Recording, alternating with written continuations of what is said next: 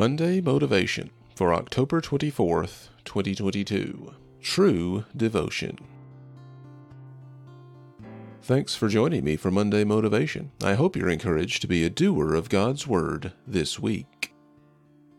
We've probably all known someone who pursued destructive behavior even when it was causing them harm. They either dismiss the damage by denying it exists or blaming something else for it, or they accept it, believing that the momentary pleasure they receive is worth whatever pain comes after. Many times, family and friends resort to extreme measures in the hope that their loved one will see the problem and move to address it. This pretty aptly parallels our relationship with God. He sees the destructive nature of our sinfulness, and though He is moved with compassion, often we only seek repentance when some discipline has been applied. We get a glimpse of this in Hosea chapter 6, verses 4 through 6.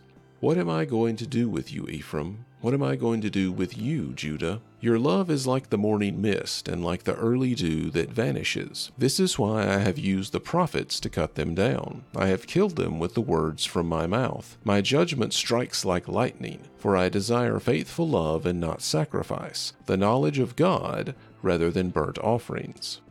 We see God lament over all the Hebrew children seeing their divided self serving worship and lack of any true love for the God of their covenant. They make sacrifices and pray prayers, but as soon as the acts are done and the words are spoken, they return to what they were doing before, unchanged by any true encounter with Almighty God. How often do we depart services or times of Bible study and prayer only to return to our lives the same as we left them? This hasn't gone unnoticed. God has been speaking through his messengers, the prophets. The words they delivered were designed to convict the people of their wickedness. Though he calls them out of love, his plea must contain the promise of discipline, or ears would be deaf to any accusation. This is why a message only of God's love, mercy, and grace will leave hearers with no impetus to respond. If God loves me the way I am, why should I change? He will be merciful. He will be gracious. God's judgment reveals everything. The phrase strikes like lightning refers more to the immediate dramatic illumination of something rather than the violent destructive aftermath of a lightning strike. When the Lord's judgment falls, no act of sinfulness will escape its gaze. All must be dealt with, because none can remain in God's presence. What God desires is most important.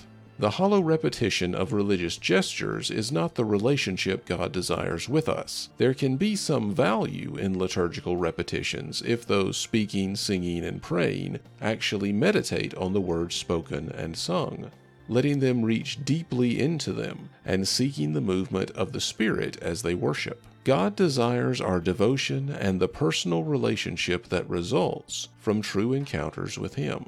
Knowing about God isn't good enough.